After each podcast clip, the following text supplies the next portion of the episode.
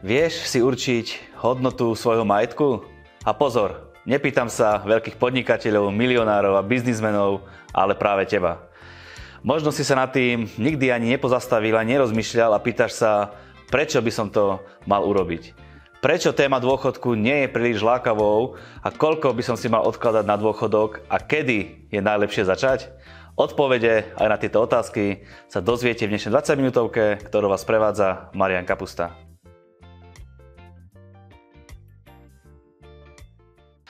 Vážení televízni diváci a priatelia, je nám veľkou cťou, že ste sa rozhodli následovných 20 minút stráviť naše prítomnosti a verím, že po skončení tejto relácie budete šťastní a prinesiete to, čo od nej očakávate. Možno ste postrehli zmenu, ktorá sa nastala v týchto dňoch a to je to, že sme zmenili nový YouTube kanál práve preto, aby ste mali lepší pocit z našich relácií, aby ste ich mohli komfortne sledovať, aby sme boli bližšie ku vám. Takže náš nový kanál je 20 minútovka. Budeme veľmi radi, keď kliknete naň a dáte nám svoje odbery, aby ste nikdy nezmeškali relácie, ktoré pre vás prinášame. Takisto nás môžete sledovať aj na našej stránke 20minutovka.sk pomocou našich sociálnych sietí a aj podcastoch. Viete, že sa venujeme kresťanským témam, venujeme sa skutočným príbehom, venujeme sa lifestyleovým témam, máme takisto témy o Izraeli a takisto jednu lukratívnu tému, ktorá sa týka financií a to je Univerzita finančného pokoja. Čo to vlastne je? Univerzita finančného pokoja je unikátny a veľmi jednoduchý systém, ktorý je založený na takej kombinácii zdravého sedliackého rozumu a Biblie, ktorým im prešlo milióny ľudí po celom svete. Jej zakladateľ je Dave Renzi a on dokonca o sebe tvrdí, že neexistuje nikto, kto by dostal viac ľudí z dlhu, ako je on sám. Je to pre mňa obrovskou radosťou, že vás každých zhruba 5 týždňov môžem privítať exkluzívne a výhradne iba v relácii 20 minútovka pri ďalších pokračovaniach Univerzity finančného pokoja.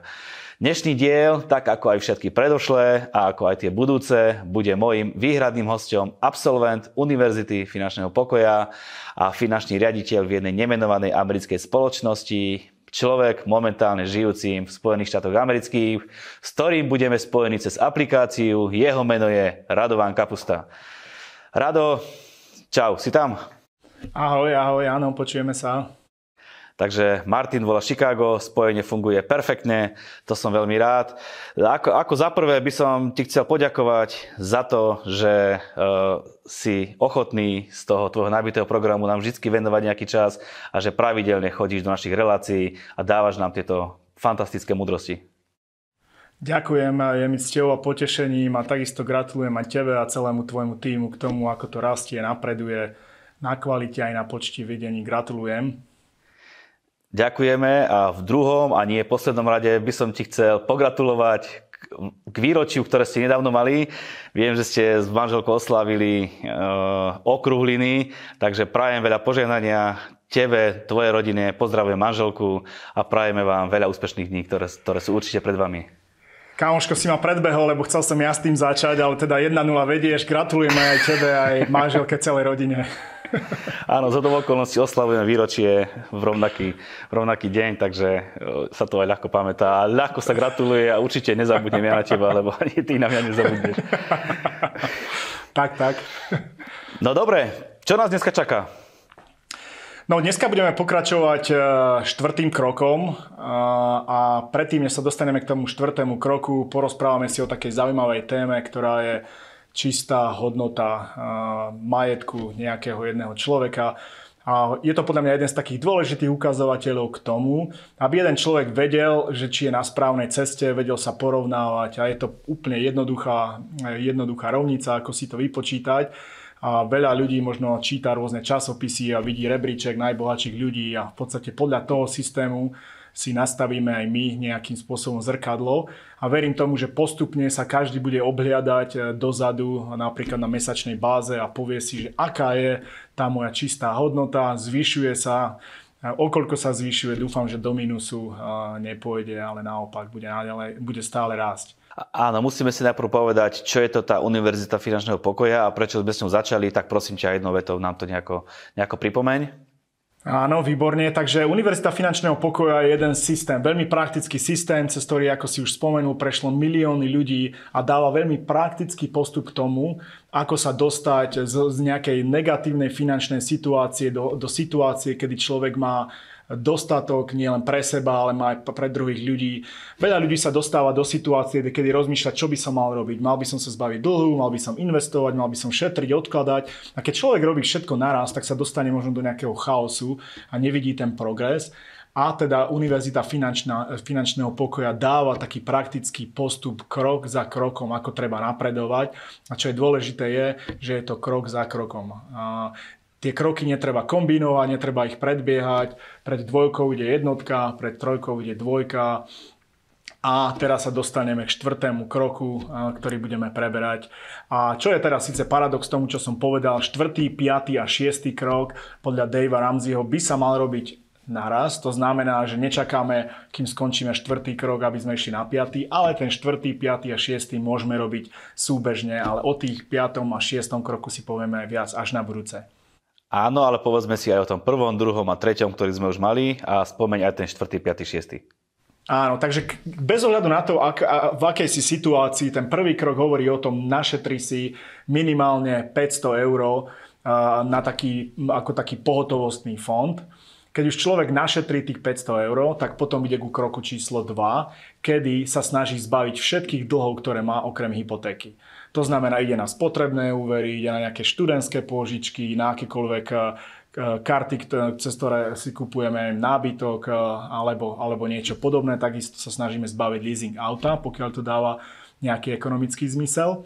Keď sa nám toto podarí a v podstate ostane nám už iba hypotéka alebo teda dlh na tak potom prejdeme k bodu číslo 3 alebo kroku číslo 3, kde doplňame tú prvú rezervu, ktorú, ktorú sme začali v kroku 1, doplňame ju do výšky 3 až 6 mesiacov výdavkov domácnosti a povedali sme si, že či 3 alebo 6 mesiacov závisí od toho, aký je e, príjem človeka, či je stabilná práca, stabilné zamestnanie, či možno robia dvaja alebo jeden. Podľa toho si to nastavíme, či 3 alebo 6. E, Takže povedal si, že dnes to bude čistá hodnota majetku plus krok číslo 4. Tak čo to vlastne je tá čistá hodnota majetku?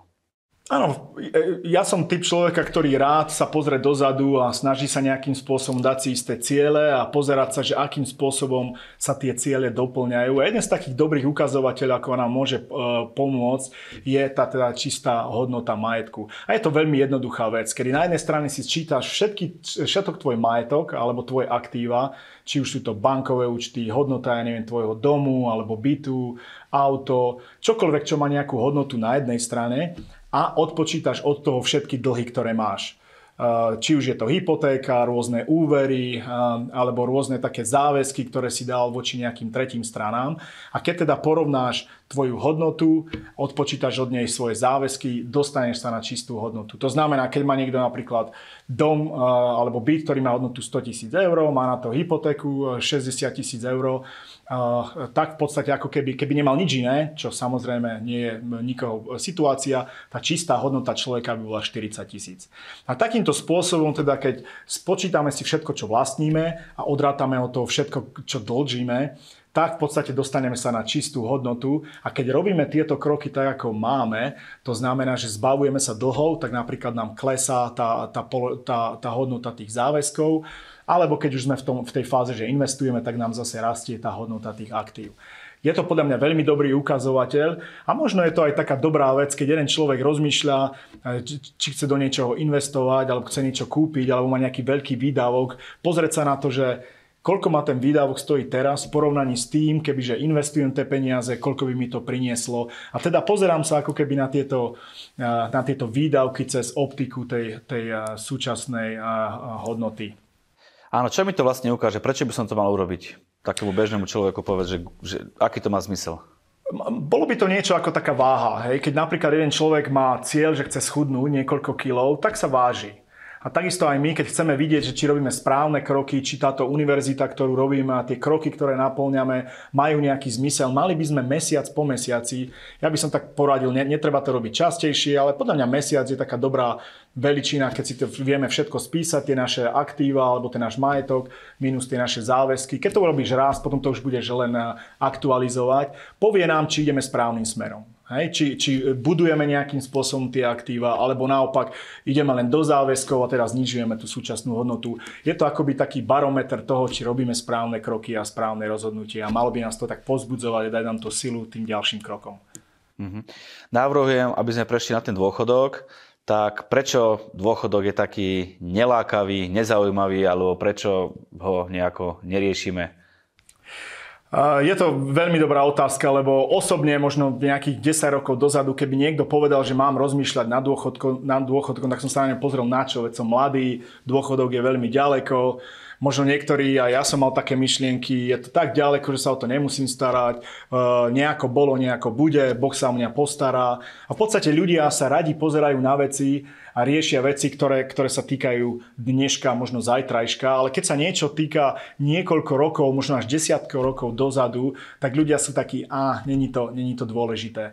Uh, preto si myslím, že pre veľa ľudí téma dôchodok znie ako, fú, to sa ma netýka, ale verím, že sa nám podarí v dnešnej relácii práve povedať, že čím skôr začneme rozmýšľať na ten, na, na, a začneme investovať do budúcnosti, respektíve do dôchodku, tým pádom nám sa bude ľahšie fungovať nielen teraz, ale samozrejme, keď sa dožijeme toho správneho veku, kedy si povieme, že áno, už, už teraz v podstate nemusím pracovať, pretože E, mám e, povinnosti alebo mám záväzky, ale nemusím pracovať preto, lebo už mám takú hodnotu mojich aktív a investícií, že viem mať taký pasívny príjem, aby som sa vedel venovať takým veciam, ktoré ma bavia, aby som vedel žehnať druhých ľudí, aby som vedel prinášať hodnotu a podobne. Áno, tak pevne verím, že sa nám to podarí a pevne verím, že sa nám podarí, alebo tebe, že sa podarí zodpovedať na otázku, ako nám Biblia hovorí o dôchodku. Vždycky sa ťa opýtam na konkrét, každú reláciu, čo Biblia hovorí na tú tému, tak pýtam sa ťa, je dôchodok v Biblii?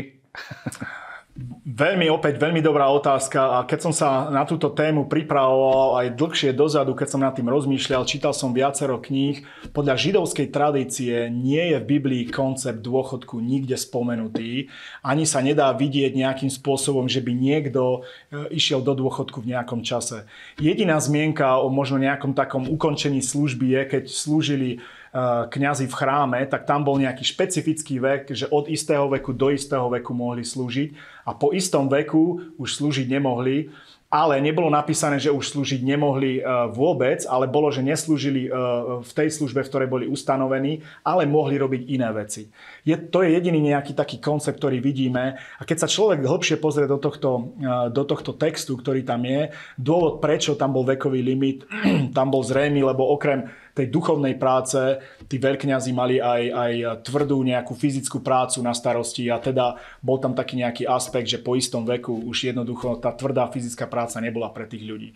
Ale okrem tohto nejakého vzdialeného konceptu neexistuje v Biblii niečo také, že jeden človek by sa mal tešiť na to, že dosiahne nejaký vek a potom v podstate zrazu starajte sa o mňa a ja si už budem len užívať.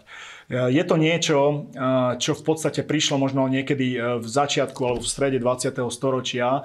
Udomácnilo sa to vo viacerých krajinách a samozrejme teraz je to všade tak, že existuje nejaký taký vek, v tom veku ľudia idú do dôchodku a ako keby skončila pre toho človeka akákoľvek taká pridaná hodnota pre spoločnosť, ale začínajú si iba užívať. Tento koncept uh, nikde ale v Biblii nevidíme a vedeli by sme si ukázať viacero písiem, uh, kde sa hovorí o tom, že aj v šedinách treba prinášať uh, ovocie, že človek je požehnaním pre, pre ostatných ľudí aj v tom vyššom veku. A teda, keď sa chceme pozerať na, na dôchodok z hľadiska biblického, tak sa pozeráme na to z hľadiska iba ako sa pripraviť na ten koncept, že jednoducho jedného dňa možno budeme mať menej fyzických síl, respektíve budeme chcieť mať viac času venovať sa tým aktivitám, ktoré my vidíme, že nás napríklad Boh do nich povolal, alebo ktoré nás bavia, ktoré nás naplňajú. Nie nevyhnutne z egoistického hľadiska, ale z toho hľadiska, že človek si naplní nejaké také túžby e, vlastného srdca. Takže takto by som asi na to, na to odpovedal, e, že tá Biblia hovorí iba o tom, že človek sa má pripraviť na budúcnosť. Minule sme si spomínali tých mravcov, hovorí sa o nich, že v istom čase v lete e, zbierajú potravu, aby mali v tom čase, kedy jednoducho tá potrava e, nebude. Tých konceptov o tom, ako sa pripraviť na budúcnosť, je v Biblii viac, ale teda taký priamy kontext eh, toho, eh, ako čo Biblia hovorí na, dôchodok nenájdeme. Takisto ako nenájdeme možno taký koncept, ako sme si minule spomínali na poistenie. Preto sa musíme na to pozrieť z takého hľadiska možno rozumu alebo takého zdravého nejakého sedliackého rozumu, ako aj Dave často hovorí. A že ako by jeden človek sa mal pripraviť na to, čo istotne eh, čaká každého jedného z nás. Veľmi zaujímavá odpoveď. Ďakujem aj na takúto kresťansko-biblickú tému. Ten, kto nás pozera od začiatku, vie, že sme sa ešte nebavili o splácaní hypotéky možno a o šetrení deťom a zrazu hovoríme o tom, že treba odkladať na dôchodok. Že ako keby to bolo prioritnejšie? Dobre si spomenul, že to sú kroky 5 a 6, ktoré preberieme potom. Základná, základná taká otázka je, čo je isté. Či napríklad moje deti pôjdu na vysokú školu, alebo či ja sa dožijem dôchodku. A čo je pre mňa ako osobu dôležitejšie? Je pre mňa dôležitejšie, aby som sa ja postaral o moju budúcnosť, alebo nejakým spôsobom sa postaral prv o moje, o moje deti. Odpovede na to v podstate aj v príklade, keď si sadnete do lietadla, čo vám povedia, keď e, dávajú inštruktáž z toho, e, toho, že keď nastane nejaká taká kritická situácia a padnú masky dole, tak tam vám povedia, že v prvom rade sa postarajte o seba a až potom sa starajte o deti. A rovnaký koncept teda je aj tu, že my e, snažíme sa postarať o seba, o svoju budúcnosť, lebo náš dôchodok je garantovaný, respektíve príde, pokiaľ nepríde pán skôr, ale my vieme, že to, to nastane a preto sa potrebujeme zodpovedne k tejto veci postaviť. A ten krok 5-6, e, ako sme spomenali, bude nasledovať. Možno robíme súbežne tieto veci, ale prioritu má odkladanie si, investovanie na dôchodok, na budúcnosť. Keď sa tak tým zamýšľam, tak podľa mňa drvivá väčšina ľudí to takto nerobí a robí to asi opačne, alebo ten dôchodok je úplne desi na chvoste, že, že to počká. Áno, zase e, dostal som dneska takú informáciu, že aj v správach si vieme prečítať, že je rekordné množstvo financií alebo peňazí na účtoch v slovenských bankách, ktoré vlastnia Slováci. Není sú to investované peniaze, ale sú to akoby také mŕtve peniaze, ktoré nepracujú v prospech ničoho. A teda svedčí to možno o takej gramotnosti alebo o pochopení o tom, čo je správne. Preto sa mi veľmi páči tento princíp, lebo hovorí krok za krokom, ako jeden človek sa vie dostať z bodu A, kedy má veľa dlhu a nemá nič, do bodu B, kedy je uh, slobodný od dlhu, neuveriteľne štedrý a má majetok, ktorý sa postará nielen o jeho život, ale ktorý bude aj dedictvom pre ďalšie generácie. Ako vieme, v prísloviach je napísané, že, že dobrák zanechá dedičstvo svojim vnúkom. A hlupák je ten, ktorý všetko, čo má, premrhá. Takže my chceme byť tým dobrákom, chceme byť tým múdrym človekom a potrebujeme myslieť, že to, čo si odkladáme do budúcnosti na ten dôchodok, není nevyhnutne iba pre nás, ale keď správne investujeme a správne zvolíme produkty, tak v podstate peniaze, ktoré možno my neminieme, ale e, keď, keď nás pán povolá skôr, tak tieto peniaze vedia byť dedičstvom tým ďalším generáciám. Takže sa staráme týmto pádom nielen o seba, ale myslíme aj na, e, na naše deti. Áno, veľmi mudré, rozumné. Koľko percent alebo koľko peňazí by sme si mali na ten dôchodok teda odkladať? Keď už si nás presvedčil, tak povedz nám aj koľko. Uh, Dave hovorí, že treba odkladať 15% pre bežného Slováka je to číslo absolútne neuveriteľné, lebo každý Slovák eh, si povie, veď postará sa o mňa štát, prečo si mám ja odkladať na svoju budúcnosť. Buď sa postará o mňa štát, alebo niekto, kto úplne nie správne rozumie niektorým výkladom a veciam povie si, že Boh sa o mňa postará. A Boh sa vždy o nás postará, ale zodpovednosť je v istých momentoch a v tých praktických aspektoch aj na nás. A preto teda tento štvrtý krok je, že investujeme 15% svojho príjmu do nášho, do našej budúcnosti, do nášho dôchodku. Zbavili sme sa všetkých dlhov, to znamená, nesplácame už žiadne, žiadne uh, leasingy alebo nesplácame žiadne pôžičky na auta, uh, nemáme už žiadne študentské alebo nejaké spotrebné úvery, máme už odloženú rezervu krízovú, ktorú pohotovostnú, ktorú potrebujeme v nejakých situáciách. To znamená, mali by sme mať priestor na to, aby sme začali mysleť a investovať správnym spôsobom do našej budúcnosti. A jednoznačne, keď som sa rozprával s viacerými aj finančnými poradcami na Slovensku, keď niekto spomenie, že 15% je to číslo, ktoré si bežný Slovak ani nevie predstaviť a povie si toľko nemám, to, to nedá, to viem, mám úplne iné priority teraz potreby a tak ďalej. Ale zase, buď ideme podľa toho programu, ktorý funguje a ktorým prišlo milióny ľudí, alebo nie. Čo je veľmi zaujímavé je, že ten najväčší prieskum milionárov, ktorý bol doposiaľ urobený cez viac ako 10 tisíc milionárov, tak nástrojom číslo 1 pre každého z týchto milionárov, nástrojom číslo 1 nebolo dedičstvo, nebolo ani nejaká výhra v lotérii, ale nástrojom číslo 1 bolo práve to, že si ľudia odkladali od eh, mladého veku na svoju budúcnosť a investovali do dôchodku. Priemerný vek uh, milionára je 54 rokov a viac ako polovica milionárov má vek väčší ako 50 rokov. Ďaká to znamená... máme čas ešte byť milionármi? Presne tak. To znamená, že nejde tu o rýchle zbohatnutie, nejde tu o nejaký systém nejakých, nejakých zázrakov, ktoré sa udejú, ale čo charakterizovalo napríklad Eh, tých, eh, tých milionárov, ktorí to dosiahli, bolo to, zobrali osobnú zodpovednosť za svoj život.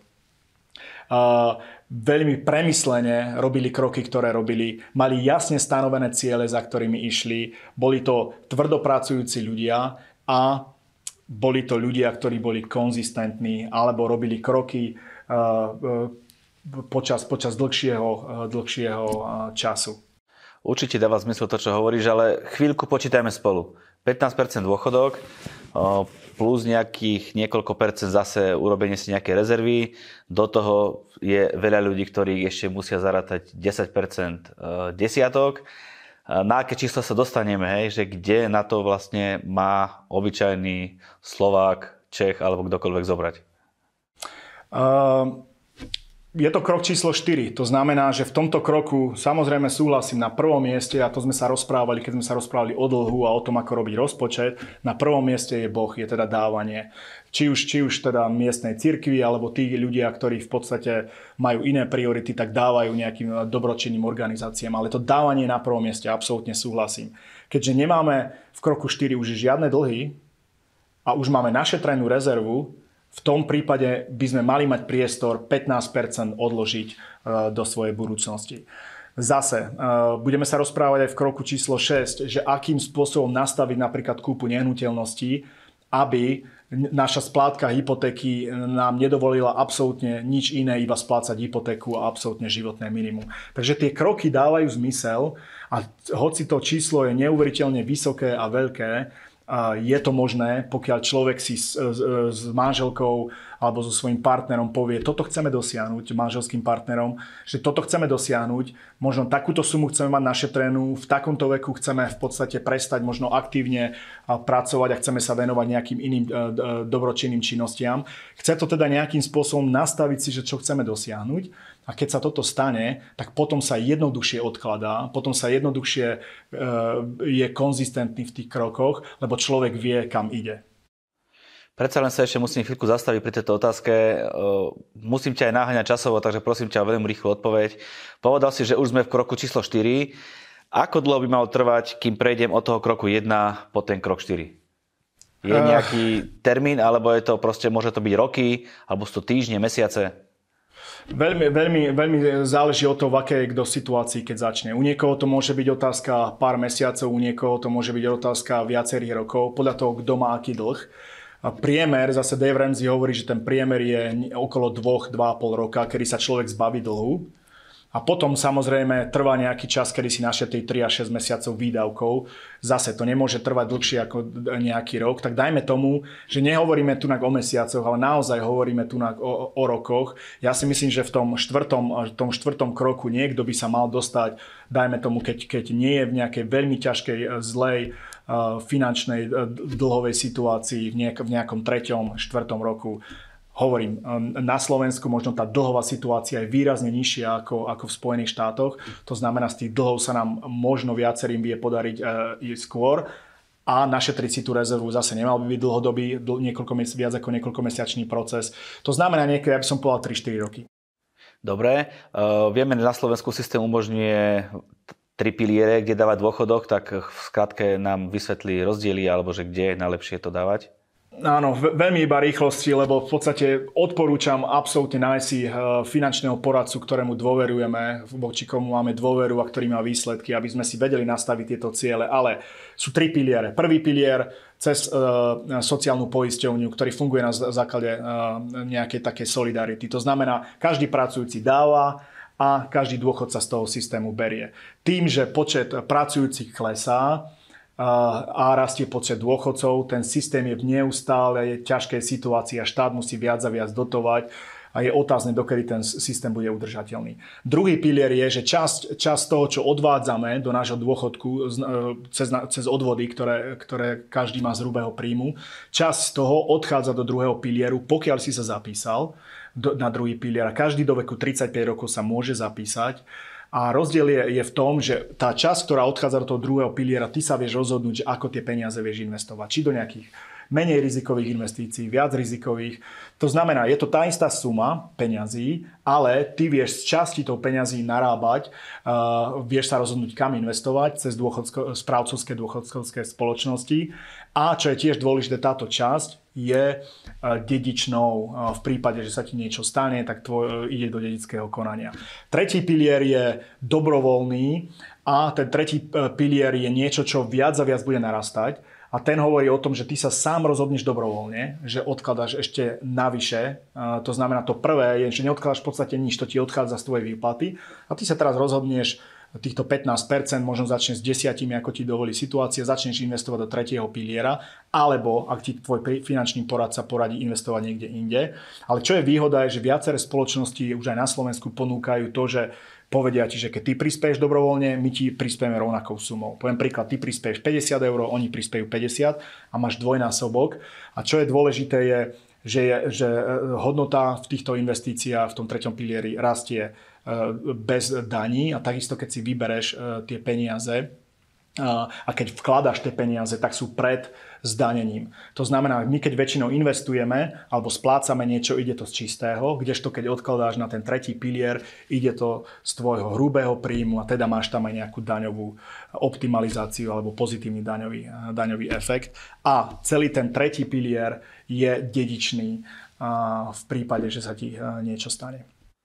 Perfektné. Kedy by som mal začať rozmýšľať teda o tom, že idem investovať do dôchodku? Čím skôr, tým lepšie. Jednoznačná odpoveď. Nečakaj na 30 na 40 Jeden ilustratívny príklad je, keď napríklad niekto odkladá povedzme si 50 eur mesačne od 20 do 30 od 30 prestane odkladať a čaká do 65 tak tento človek bude mať na v 65 viac peňazí ako ten, kto začne investovať rovnakú sumu od 30 a bude platiť až do 65 Tomuto sa hovorí tzv. efekt zložitého úrokovania, kedy ti rastú úroky z úrokov a nejakým spôsobom sa začnú tie peniaze nabaľovať. Takže ešte raz, keď niekto investuje iba 10 rokov na začiatku svojho života a neinvestuje nič, 25 rokov života, bude mať na konci v tej 65 65 viac ako niekto, kto začne v 30 a robí to do 65 V tomto nie je žiadne čaro, nič iné, je to iba naozaj to, že sa ti, je to hodnota peňazí a ten efekt zložitého úročovania. To znamená, pokiaľ môžeš, začni čím skôr. Treba naše deti naučiť, nech si začnú investovať a odkladať čím skôr. Ja som si urobil taký ilustratívny príklad. Keby si si odkladal napríklad od od 18 do 65 len 50 eur mesačne, tak závisí to samozrejme od toho, ako rastú investície, ale v tej 65 by si mohol mať niekde medzi 350 až 500 tisíc eur len pri tom, že odkladáš 50 eur mesačne od 18 do 65. To znamená, ten efekt zložitého úročovania je neuveriteľný. Čím skôr začneme, tým lepšie. Perfektné, perfektné príklady, ďakujeme. Rýchle zhrnutie, čo sme si dnes povedali. Sme si, že e, o tom, ako je dôležité možno si takým spôsobom merať, ako sa nám darí a hovorili sme si teda o e, čistej hodnote majetku, ako si ju vypočítať, e, aby sme vedeli mesačne, ako sa zlepšuje naša situácia, kde si porovnáme všetok majetok a odpočítame od toho všetky záväzky, ktoré máme. A čo bolo dôležitejšie, snažili sme sa ukázať, ako dôležité je investovať do budúcnosti, investovať na dôchodok, správne investovať na dôchodok, poradiť sa s profesionálom o tom, akú investičnú stratégiu zvoliť a ukázali sme si na to, že hoci 15% je hrozivé číslo, v konečnom dôsledku je to možné a dokážeme sa dostať do takej situácie, že vieme napríklad do toho dôchodku odísť skôr, vieme byť užitoční pre spoločnosť, vieme byť užitoční pre rodinu, vieme sa venovať veciam, ktoré nás bavia a nie sme v tej ťarche toho, že musím pracovať, lebo by som neprežil. Ešte nám povedz, čo nás čaká na budúce. Takže na budúce si rozoberieme krok číslo 5, teda šetriť deťom na vysokú školu alebo na vzdelanie a krok číslo 6, predčasné splatenie hypotéky. Rado, no ďakujem.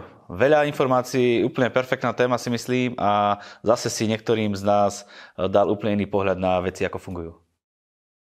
Rado sa stalo a na záver poviem iba to, ako Dave Ramsey stále končí a hovorí, že, že pamätaj, nakoniec existuje len jediný spôsob, ako, ako zažiť taký finančný pokoj a to je to, že človek spozná princa pokoja Ježíša Krista.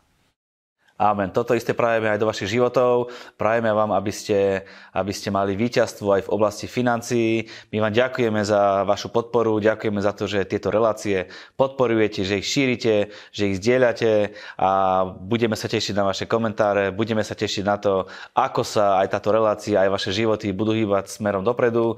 A poprosím rado aj teba a aj našich divákov, aby ste vyznali spolu so mnou, že najlepšie dni sú stále iba pred nami. Amen.